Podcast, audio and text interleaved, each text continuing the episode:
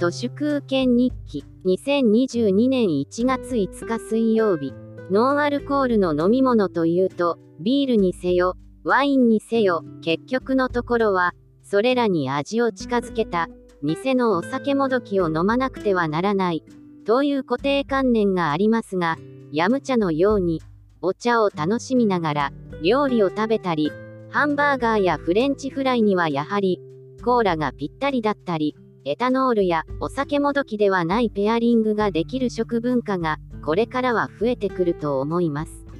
インフルエンサーがこれまで物販のビジネスをやるとなるとファッション関連やコスメティックがほとんどでしたがこれからのトレンドは飲み物かもしれません。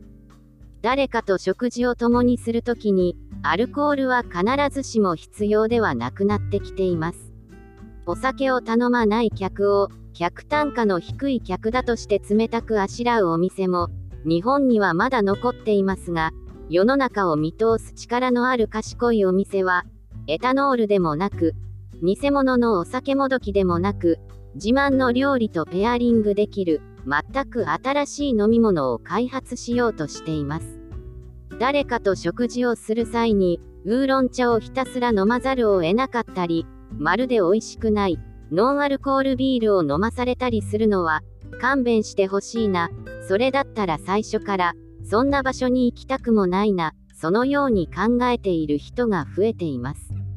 酒の味に似せたフェイクブーズではなくオリジナルのノンアルコールドリンクがこれから増えてくるといいなと思います。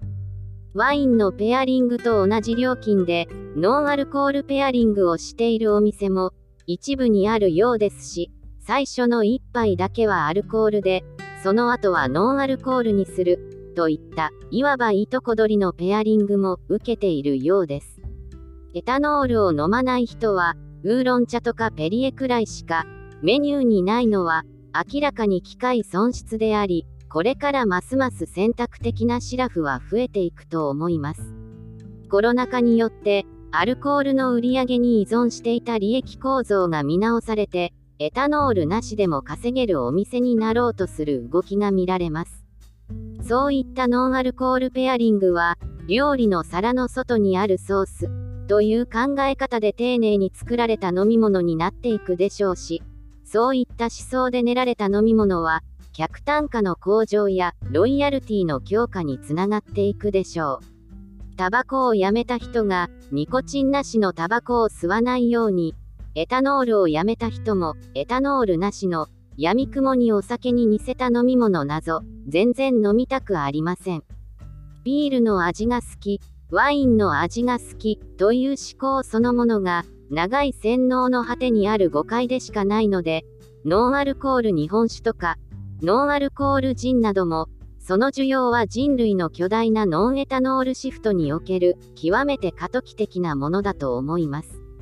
本日は以上です。ありがとうございました。人の行く裏に道あり花の山。